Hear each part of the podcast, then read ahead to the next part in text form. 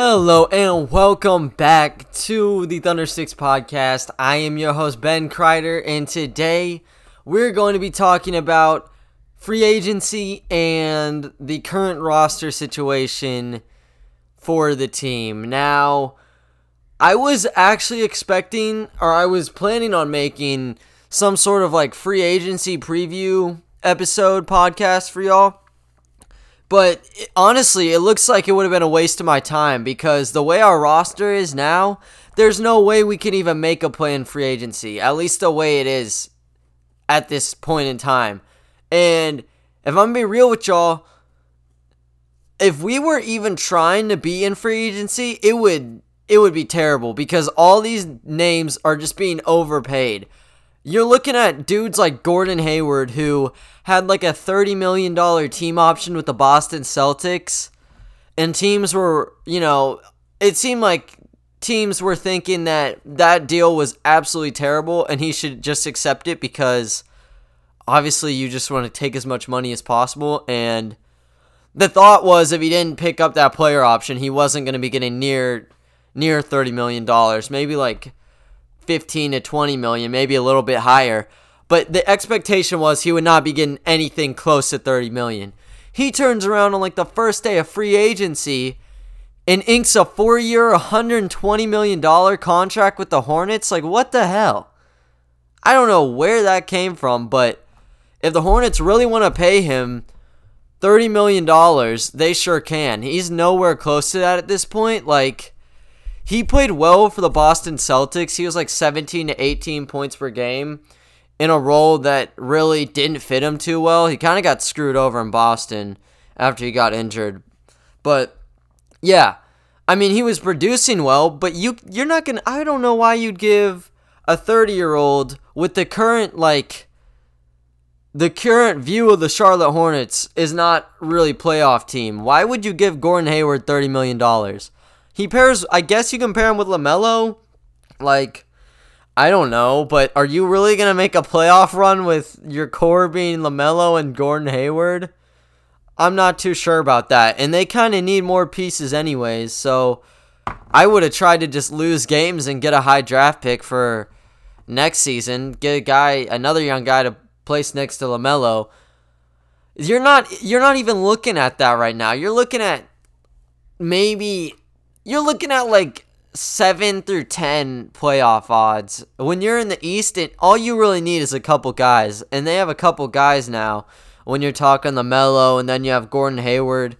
I think they still technically need to work out a sign and trade, but they have decent players. They still have Graham on the roster. I think they still have Rozier on the roster.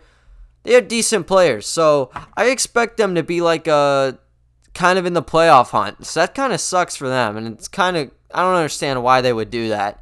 Now, another just brain dead move that I thought, why would you give Danilo Gallinari like as much money as he got? The Hawks gave him a 3-year, $61.5 million contract. Now, we didn't get anything from this. People thought that Gallo, we were going to get like a first from Gallo, and I was really high on Gallo. I thought his trade value would net us a really nice pick. Turns out he doesn't net us anything. He just went straight out the door, and he's in Atlanta now.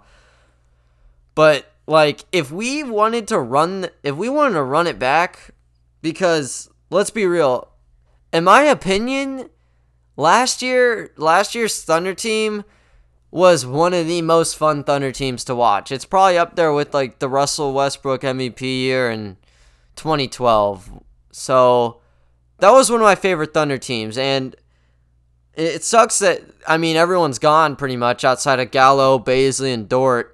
But if we planned on running it back with our guys, it wouldn't have even been possible because how are we supposed to give Danilo Gallinari like $20.5 million a year for 3 years? He's already 32 years old. He's a great shooter, and he might be worth that contract for like this year. But for like, imagine him. He's going to be like 30 what? He's going to be 34 in the last year of his contract. And you're going to be paying him over $20 million. Like, what? The Hawks, they're trying to win now, so I guess I get it. But you have to look at it like this. They just got Danilo Gallinari, who is going to be the starting power forward, I would expect. They have Cam Reddish there already. They have DeAndre Hunter there, for like their guards. They have Young, all these guys. Then they signed Rondo. So they have a nice roster, but they're kind of getting... It's kind of a weird spot with their big man because John Collins is a power forward / center, and Danilo Gallinari definitely is going to be playing a big role at power forward. I don't know exactly where he lies in the rotation, but they just picked up Onyeka Okongwu in the first round this year. Like, he is a rim protector. He is a power forward center, probably more of a center. What happens to John Collins? Because the way this looks, it looks like they just don't care about him anymore. And he was perfect with Trae Young. Now, I'm not saying they're just throwing him to the Lions. Like, they're not going to give John Collins away. But it's kind of confusing why you would get Onyeka Okongwu. I think they had, they had a good pick. I don't remember exactly where it was. It was a top 10 pick. I think it's, 6. I don't know why you would take him when... You could have easily gotten some other guys on the board. I mean, you had options everywhere. I think at that spot, you had point guards like Killian Hayes. That's who I like. I mean, Haliburton was there. Obi Toppin was there. Obviously, with Collins there, that wouldn't really help. I mean, it's kind of the same thing. But I think Denny Advia was also there. He's a small forward. He might have been perfect with them, honestly. Okongwu was a good player. And I think he's a good center, but John Collins just became a question mark. And if they really came into the draft thinking they were going to take Onyeka Okongwu, they either should have just moved John Collins or not given Gallinari what they gave him, because he got a crap ton of money for a pretty long time. So I'm just kind of confused how this all fits, because like what the hell's gonna happen with John Collins? Anyways, that's just one of those deals where I'm thinking that's just a complete overpay and doesn't even help their guys out. I'm not completely sure. Collins is screwed. One other move that might even be worse than the other two: Davis Bertans from the Wizards. He got a 5-year, $80 million contract with the Washington Wizards. He's like a one-trick pony. He's already 28 years old, and he pretty much is just a straight-up sharpshooter, which, I mean, it's probably the most valuable thing to have right now in the NBA. But $80 million? A 5-year, $80 million contract for him. And you're the Wizards. You're not even contending. It just doesn't make any sense to ink him for that long and for that much money. He's going to be there, he's going to be what? 33 years old by the time this thing's over with. So it's kind of a weird move, seeing how the Wizards are not in a position to contend right now. I mean, if John Wall is able to get back to 100%, maybe, but there's a lot of just weird stuff going on in Washington. Who knows what the future holds for them? I don't know if Bertans, they expect him to just come back this season and just ball out. I mean, if you're giving him that much money, that's probably what the thought is. I just don't know why you would pay him that much money for your current situation. Maybe it's just you wouldn't want to trade him because he was getting the Wizards were getting first round picks offered for Bertans and didn't take them, so they want the guy. It's just that long and that much money for just a straight up shooter. I don't know. He's one of the best in the NBA, but you'd think maybe he might be replaceable. There's got to be other shooters that are power forwards in the NBA that could do not a much better job. But for the money you're giving Bertans, for $4 or $5 million, you could probably find a stretch for somewhere. So I don't get it. And then you have another stretch for who also, I think, got overpaid. Marcus Morris for the Clippers. 4 years, $64 million. What on earth? I mean, he has a little bit of reputation to his name, so maybe, and people were saying that he's good, but for the Clippers, he really wasn't even playing that well. He was playing well for the New York Knicks. Before he got moved to the Clippers last season, he was averaging like 20 points. But when you were playing on that New York Knicks team, it's like those stats, do they really mean a ton? Like, you're just kind of out there doing whatever. Your goal is not. I mean, your goal is winning, but it doesn't happen that much. So he's dropping 20 a game, but how much does that actually help you win the game? I don't know. When he got placed into the Clippers, and it was like he already had like stars with him. He had Paul George and Kawhi. His role was shrunken down. He averaged like 11 points per game. Why are you giving someone $16 million to average 11 points per game? It's kind of stupid, but it's the LA Clippers, so you want them to make moves like that. And then down the road, when you have a washed-up Marcus Morris, he's 31 right now. He's going to be, like, what, 32, 33, 34? Yeah, he's going to be, like, 34, 35 years old by the end of his contract. That's probably going to be more than 16 mil, just seeing how contracts tend to work out. Like, why would you do that? I know they want to win now, because if they lose Kawhi and Paul George, their franchise is going to be in, like, in absolute shambles for the next 25 years, which, being a Thunder fan, that's completely fine by me. They can be in shambles for 25 years, because that means we are going to have some great draft picks for, like, at least, I don't know, I forgot how many they gave us, but we're going to have some nice draft picks if they just completely blow up. So they're trying to play it safe. They're overpaying, in my opinion, to get a piece. They want to run it back. I mean, they got Serge Ibaka for way less money, and you can almost argue that Ibaka is a better player than Marcus Morris anyways. So, I mean, they did it out of necessity, but for that long and that much, straight up overpay.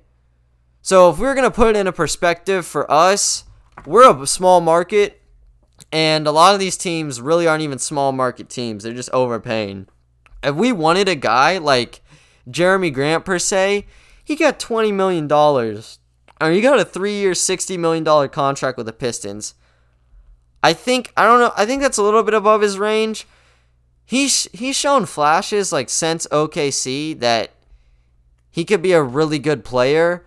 In Detroit, he's going to have the opportunity, because he was just kind of stuck in a Denver team where all the players are really solid, and he really couldn't break out. I mean, he showed times he did.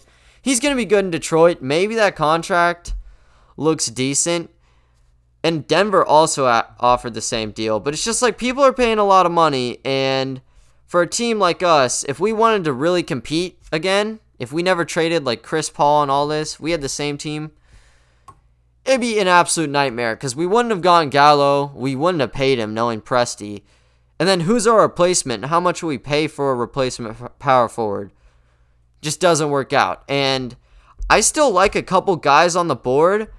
I don't think we're going to get them back. I don't think we're going to be able to get a roster spot to get them. But it would be like Melvin Frazier, who, if y'all don't know, he was, I believe, the 2018 draft class. He got picked before Mitchell Robinson. And I always do like little mock-ups on draft classes and like who I like and all that. I had Melvin Frazier and Mitchell Robinson being absolute steals. Now, I couldn't have been more perfect on Mitchell Robinson. I mean, he's looking like a straight-up steal. Now, Frazier is a completely different story, and y'all probably never heard of the guy. He got picked 35th to the Magic. He was like a, I forgot what year he came out of Tulane, but he came out of Tulane. He's aggressive as hell on defense. He's got some long arms. His wingspan's like 6'10 plus, I feel like. It's got to be like 6'11. He's 6'5", disruptive defender. Presti would love him. He showed he could shoot the mid-range in college, but he just hasn't played in the NBA, so I really can't tell you how he translate right now, because he just got stuck with like the Lakeland Magic. Never got a real chance. He got screwed over. I would have loved to pick him up, because I do still like him. I think on defense, I mean, he has NBA level defense just based off his college tape. I can say that. He just hasn't gotten the experience. He's like 24 or 25, I'd like to say now. Maybe 23, but it's not like he's super young for going into his third year because he played a decent amount in college. But yeah, anyways, I would have loved to have him. We just have so much guards, like shooting guard-wise. Maybe you could slide him at 3, but we're kind of stuck in the rotation. We have like 22 guys, 20 if you're not counting the two-way players, so I'm just going to say 20 because that's the main roster. We have 20 guys. We got to cut a lot of people. We wouldn't really be able to cut down a ton, and even with that, the chances we snag Melvin Frazier are slim. He's a nice pickup, though, and I think whoever signs him for, I'd assume a minimum, is going to be really happy if he even makes an NBA roster. I think that's kind of a question mark. Another dude that I would have loved, Deonte Burton, because he got absolutely screwed by us like a couple years ago. He got brought into the franchise. He killed everybody in Summer League, and he looked like a steal. Like, he didn't even get drafted. He played in, I think it was like Japan or South Korea for a year. Comes into the Summer League with Diallo and crushes everyone. He's hitting like game winners. He's pulling up with this left-hand shot form. Beautiful shot, by the way. He's hitting it all. He's cutting in, dunking on people, stealing it, dunking it. He did it all for us that year. He's even blocking. He looked perfect. And then we gave him a two-way contract. He looked great, so that got upgraded. But we never gave him a shot. Billy Donovan, if there's one thing I can complain about outside of like the PG and Russell Westbrook years in the playoffs, when it came time, he just crumbled. Can you completely blame it on Donovan? I don't know. I mean, Paul George is so in history. He just can't play in the playoffs since, he got traded from Indiana. But yeah, if there's one thing I can knock him on, it's how bad of a job he did with Deonte Burton. He shouldn't have been. People were complaining about him this year for like chucking random-ass passes and taking weird shots. The only time he even got minutes was when we're up like 45 points in the game. And even with that, you give him like a minute or two tops. The Houston Rockets game when Russell Westbrook came back, I was at that game. We were up like 30 points. It felt like the whole entire second half. Like, they were not going to come back. And Billy Donovan was throwing everybody out there. He was throwing the damn towel boys out there before he'd put Burton in. That's how bad it was. I don't know. Like, he was refusing to put in Burton. And by that point, I think it was pretty obvious. He just didn't have a role. He was like the 15th guy on the team at that point. But still, Donovan just never wanted to throw him on the court. He showed so much potential in that Summer League. And you throw Patrick Patterson out there so he can sit in the corner 12 minutes, do literally nothing. I mean, he shoots the ball. You're lucky if he hits the rim, right? He wasn't a stretch four for us. He stunk. And Burton just had to sit there. If he was even on the main roster that day, he'd just sit there and have to watch that. Like, I know he's not really a power forward, but you could have just tried a small ball lineup. Like, I feel like that probably had to have been thought of before, and it just never happened. And if it did, they just never wanted to try it again. I never saw Burton out there at small forward, power forward, and he's like 6'5", 6'4", 240 pounds, and he's probably more than that. He's probably like 260. He's a big-ass dude. You could put him at power forward. I mean, he had major problems fouling, but that's what comes with playing in the NBA. You kind of get the wrinkles out. You gotta get loose and get used to the game. He never got that shot, and the Thunder, whenever the Thunder declined his player option, I was really, hoping that we would have just accepted it and given him a chance in, with our team. But we just blew it. So his future's up in the air. He would have been great to throw on this roster. Finally give him a shot. At this point, the potential's kind of capped because whenever we got him, he had potential. He was like 23. I think he's like 25 or 26 now. So the potential, like the amount of growth, there's got to be a lot, because if he didn't play just so like erratically and just weird whenever he got minutes, chucking shots, just low IQ plays, he would have been a solid piece. And if he gets signed like to a minimum contract somewhere else and he gets real minutes, I think he will be a decent NBA player, but we just never gave him a real shot at it, and it's no surprise why he's at the position he is now. And it's not even his fault. It's because we just did a terrible job giving him opportunities. The same can kind of be said with Diallo. I mean, he didn't really get to play a ton, and we gave Terrence Ferguson minutes over the guy when Diallo has had promising performances, and Terrence Ferguson had one, like, rookie year against the Lakers or something. So, I don't know. I think that, you know, that Summer League, those two Summer League guys that kind of botched up. Happy to see Diallo's back. Real shame Burton isn't with the team. One of my favorite guys. I would be ecstatic if we managed to pick him back up. Odds are slim. Hopefully someone in the NBA gives him the shot, because I don't think he's going to jack that up. Now, those were my two main guys that I thought the Thunder would do well with, and the way that our team looks now, I think they'd fit. Another dude is Christian Wood, who did get a really good contract with the Rockets. Like, out of all the main free agent deals, Christian Wood's probably the only one where I'm like, this is a really good deal. He might even be underpaid. He got a 3-year, $41 million contract with the Rockets. He's only 25, and he balled out on the Pistons. Like, he was dropping double-doubles pretty much every game, 20, 10, maybe even 30-point games every once in a while. He should have been the most improved player. If I had a ballot, he's most improved player easy. He went from being pretty much, I mean, he had to fight out. I think I said this in one of my first podcasts.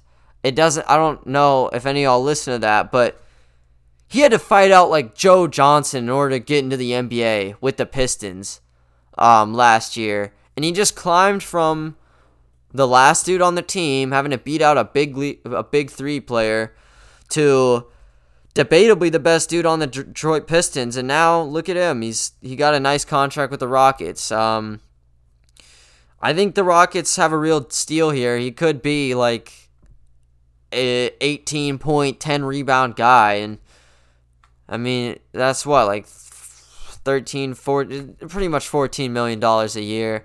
That's great value. I would love if Presti signed a guy like that. My expectations are kind of high sometimes. That's probably one of those deals. And do you really think Christian Wood would prefer to be with us as opposed to with James Harden and Russell Westbrook as it stands?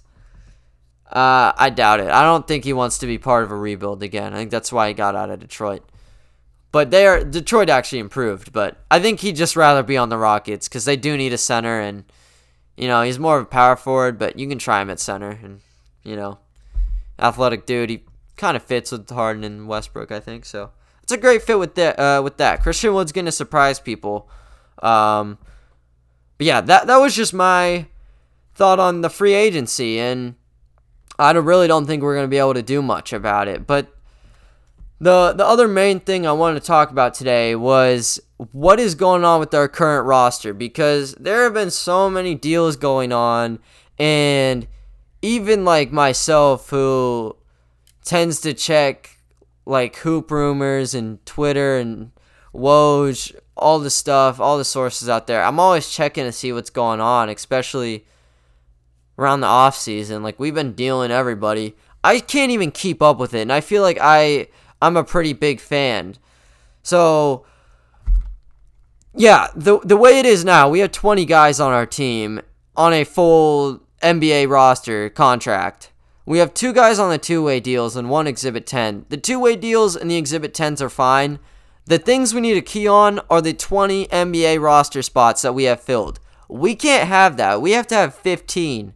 So 5 dudes have to be cut, and you know, the way we do that might be a little bit tricky, and we're going to have some waves that players may not like. So just trying to keep y'all up on what the trades have been, because I still, I had to refresh my memory. I really, didn't have a memorized roster in my head whenever I was thinking, oh, what's the Thunder's roster right now? I couldn't tell you. The way it is, the deals that we made, and I'm going to start back on draft night. I talked about those in my last one, but it's fine. Draft night, we made a trade to get Al Horford. This was before the draft. We got Al Horford, a protected 2025 first, Théo Maledon, who's an absolute beast, and then rights to this point guard in Serbia or whatever. He's overseas. Micic, he's 26. I don't expect him to come over. We got them, and then we just gave up Danny Green and Terrence Ferguson. That's completely fine. Horford's contract sucks, so they got a dude in Danny Green and a prospect and Terrence Ferguson. We'll see how he does with them. He might do well. Didn't really work with us. Might work with Philadelphia better. But yeah, we got them. Maybe you could have asked for a little more. We didn't get it. It's fine. Maledon's a beast. I really love him. If y'all want to listen to some in-depth analysis on all the three players we got through the draft, actually four if you want to count our two-way guy we signed, listen to my other podcast. This is more just briefly going over the moves and then just more focused on what the roster will look like. But yeah, Maledon's nice. Horford, you just got to absorb the contract. That's how we got all this stuff. But yeah, and then our other deal we made was we traded the 25th pick, which was Immanuel Quickley, number 28, which was Jaden McDaniels and Ricky Rubio. And we got Aleksej Pokuševski, James Johnson, and a 2024 second. Just keeping it brief, Pokuševski is an absolute freak. He's 18 years old. He's 7 feet tall, 7'3 wingspan. That's a perfect build for the NBA. And his measurables, you can kind of compare him to Giannis whenever he came out. Now, the play styles were different, but Giannis had 7'3 wingspan coming out of the draft, and he was 6'10", 6'11". And then they were both really underweight. He's 201. But yeah, Pokuševski, if he's bulking up in the next couple seasons, that's going to be perfect. He hasn't really been able to, put a lot of contact into players just due to him being really thin. That's going to get fixed. But he's shown the capability to shoot the ball. For the most part, teams would leave him open, but he would still knock down his three-pointers. He'd do some step-backs if necessary to get open off those. So for dribbling, he's not stringing up crazy stuff, but he will get you with a step-back or in transition behind the backs. He'll get you frozen there, and then he got an easy layup. He's got a nice touch on the layups. But yeah, I think the best quality of him, passing vision for a 7-footer, amazing. He would... go up for the shot and just out midair, kick it out to the guy in the corner. Easy. He's doing tap passes in the middle, alley-oops. And then he's doing no-look passes in transition. He's throwing bullet passes, outlet passes off the rebounds.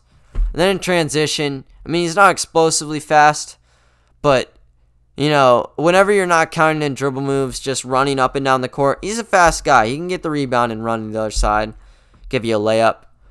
But, yeah, for what we gave up, it's a decent package. Rubio's a starter in the NBA, 2 first-round picks. But Pokuševski has the potential to be great. He had the highest ceiling out of anyone left. So, for the situation we're in, you cannot complain about that. And then James Johnson... just kind of a throw-in, and then we got a 2024 second, so that's not too bad.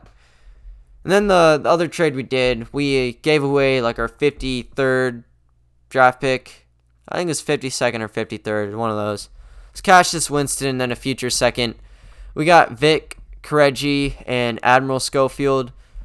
Krejci is a 6'8" point guard. He's more of a finisher.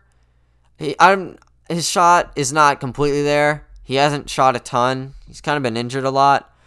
But he loves running in to the paint, getting contact, and he's a decent passer and good dribbler. I like him as like a point forward or an off-ball dude. That's just me, especially if he develops that three. I think he's more of a stash dude. I don't have him on the roster right now, and if he actually inks a deal and comes over, that's going to create absolute pandemonium because you can barely fit 15 dudes on this team. And if you're dropping a dude, you're going to be dropping a guy that could potentially be a nice piece for y'all in the future because a lot of dudes that are left on the final 15 are super young. And if I had to swap Vic in for somebody, it'd be like a 23, 22-year-old. So, yeah. And then Admiral Schofield didn't get to play a ton. He was decent in the G League for the Wizards. We'll take him, see what we can do with him.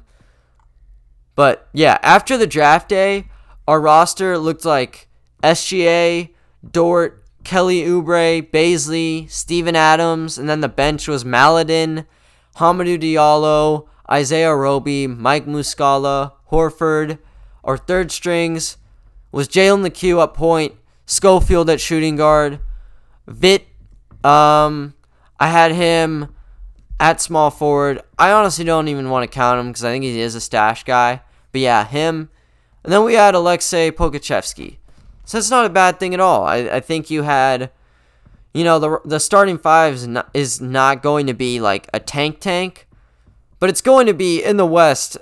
I think a bottom three team, maybe, you know, bottom two, bottom one. And if you really were that focused on getting a top three, you know, being a top three worst team so you can get the highest lottery odds, you wouldn't have to stress it. You just move dudes at the deadline. So I didn't think there was any urgency to move dudes, particularly Adams and Oubre.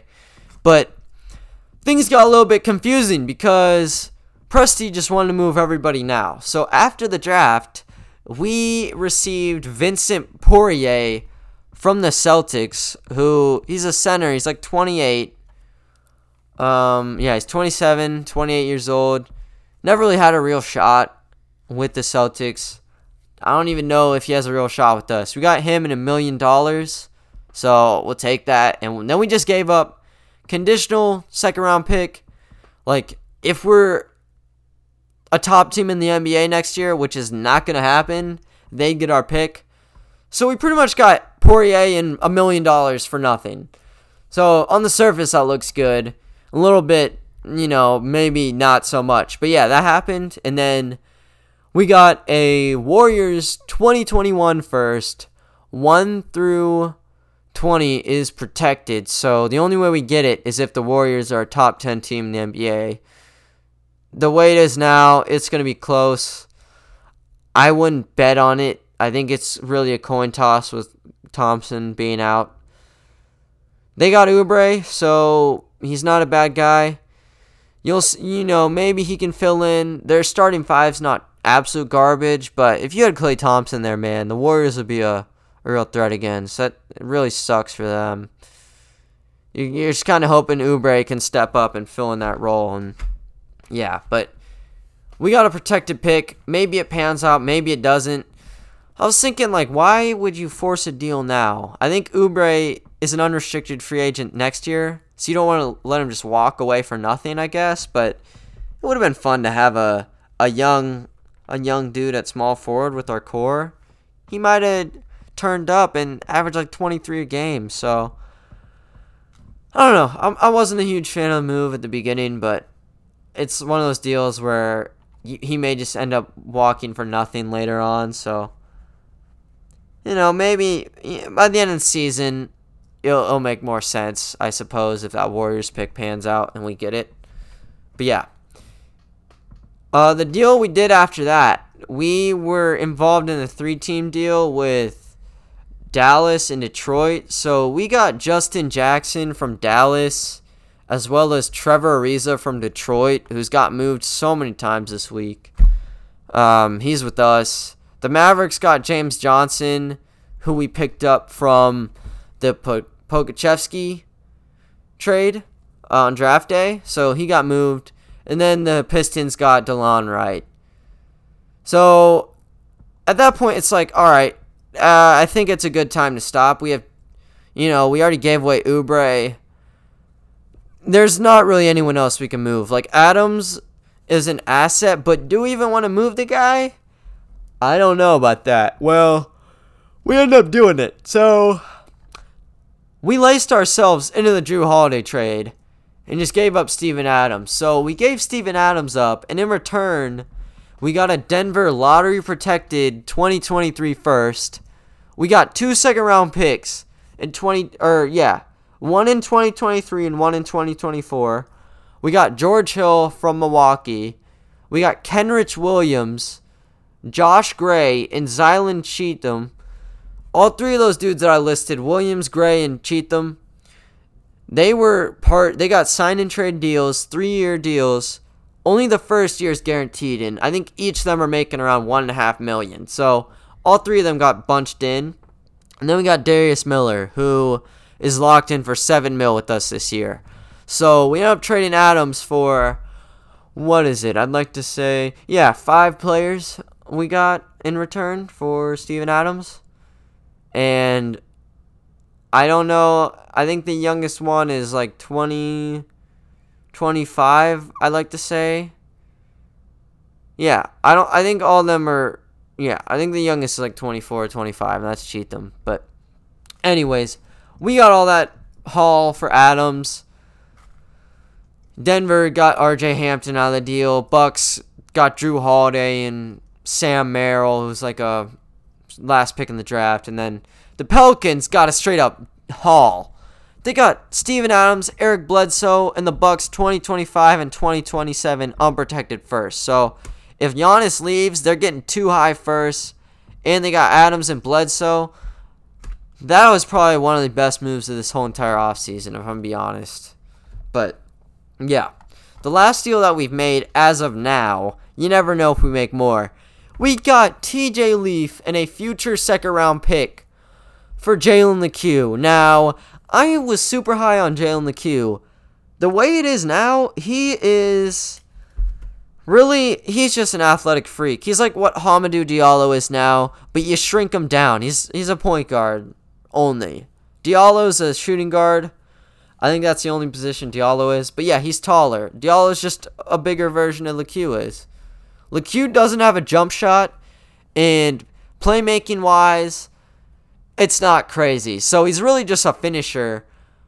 But it was a great project, him being added in that CP3 deal. It was perfect because it looked like on the surface we were a great fit for him. Now, with us getting Maledon, who I have as a point guard, I think he's a point guard. He's 6'5", so maybe you slide him at the 2. But I think we just had too many point guards, and Presti was like, we have no backups. We have no backups for big man, so they got a phone call. Pacers are trying to fleece. They're giving up TJ Leaf, who didn't really ever have a role with the Pacers anyways, and then a second-round pick. We give him Jalen LeQueux.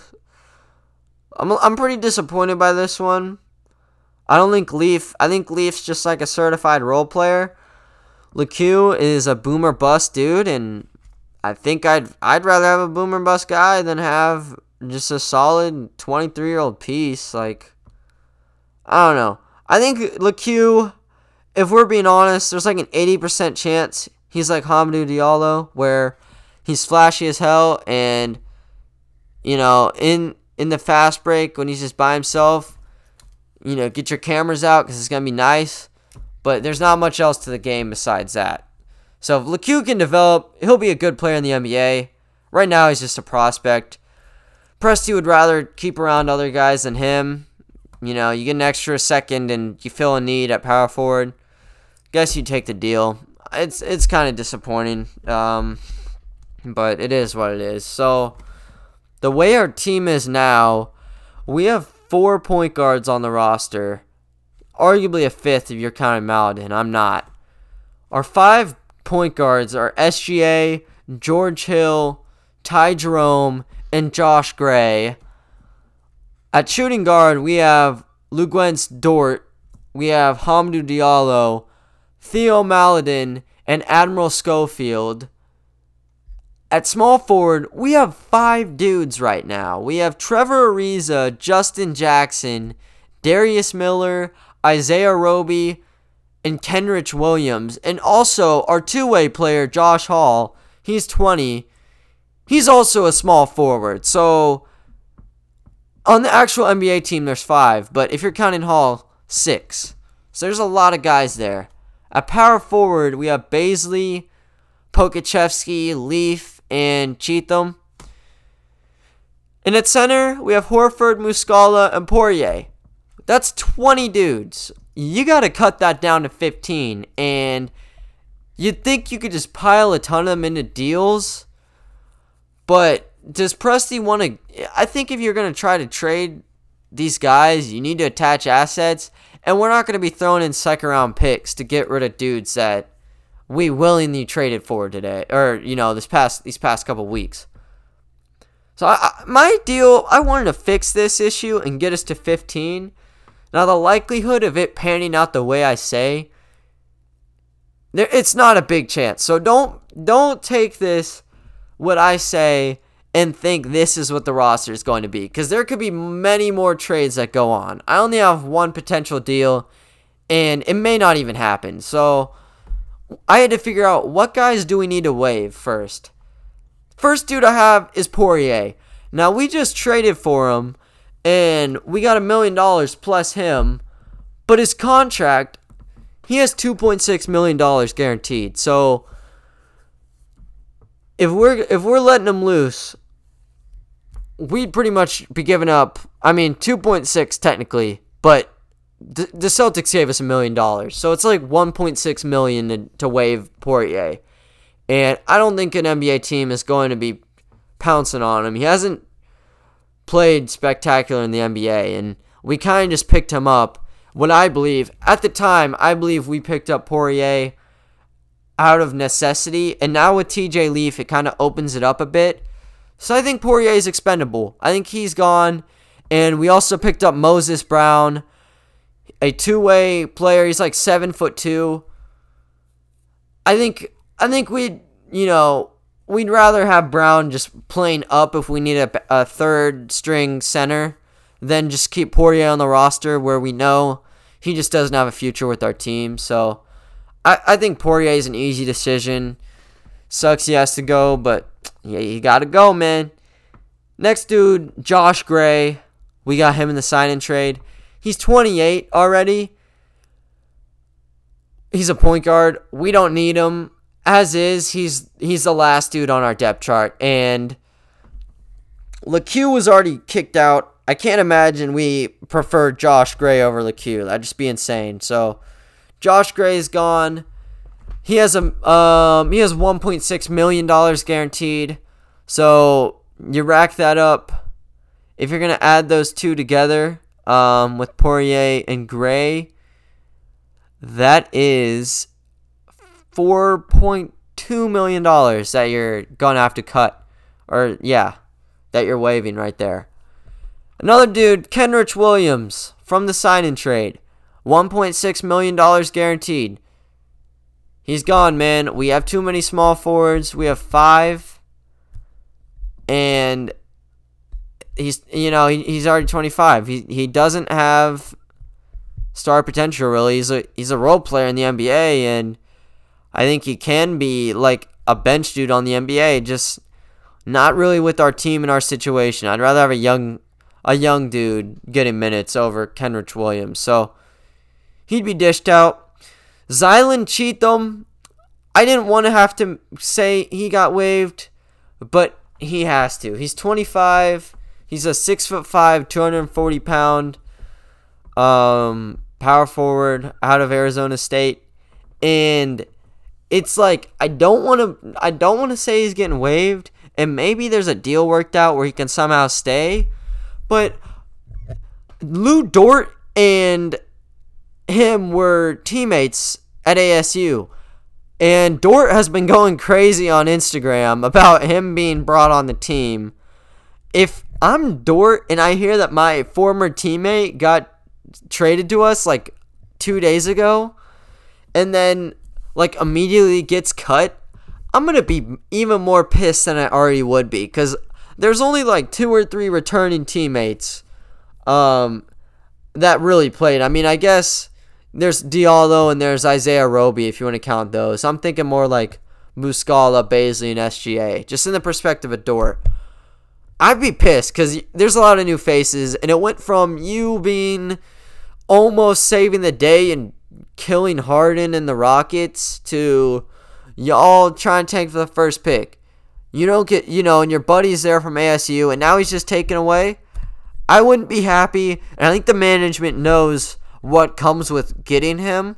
You don't want to piss off Dort because he's a long-term guy. I wouldn't want to let go of him, but just the way it is, I could see Presti making a move like this, sadly, and Dort would probably be pissed off. So Cheatham's gone. So that's 4 dudes off the bat that are waived. You still got to find one more to get down to 15. That's $7.2 million off the books, by the way. You're still paying those contracts. It's just they're free agents just getting money from us. So they don't have a bad deal at all. But you still got to get down to 15.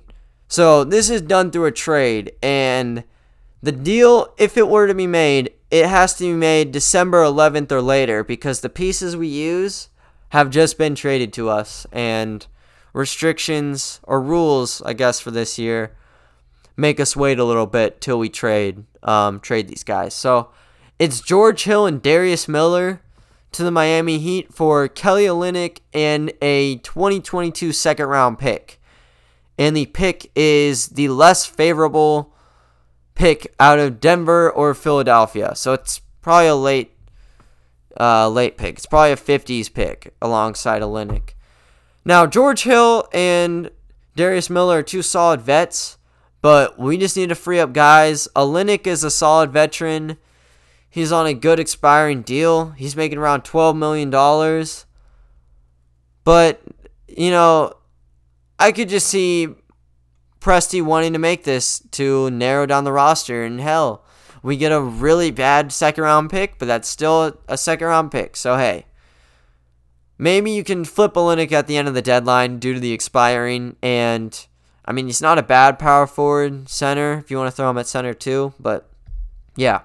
Then he also fills up the role Poirier would have had. I mean, I think Olynyk is a second string dude. Poirier's a third string. But anyways, Olynyk would be a nice dude to have on your bench, and he'd get real minutes for you. George Hill, they need a point guard to back up Dragic in Miami. Hill's your guy. Darius Miller, he's a $7 million expiring. Miami would like an expiring deal. They want to make a splash in free agency. Maybe they'd just rather keep Olynyk, but, I mean, there's only a $5 million difference between Miller's deal and Olynyk's. So if you just value Hill that much, you swap Olynyk for Miller. It's not that bad. They already signed Mo Harkless. So finding minutes for Harkless and Miller, they're going to have to be all split up. But yeah, those 2 are gone. We get Olynyk in a second-round pick. Now, Olynyk's out of there because Miami pretty much found his replacement already. They drafted Precious Achiuwa in the first round this year, and then they signed Myers Leonard to a $9 million contract, which he didn't even play in the playoffs, and he's making $9 million. Like, what the hell, Miami? Myers Leonard's not a bad player, but $9 million stretching a little. I just think this shows they don't really have Olynyk in their future plans, and they don't mind moving him. Now, that trade will get you to the 15-player roster. So, the way it is, you have 3 point guards now, and positions have been changed to fit, I think, where they would be best. Your 3 point guards are SGA starting. Off the bench, you got Théo Maledon. And Ty Jerome's your third-string guy.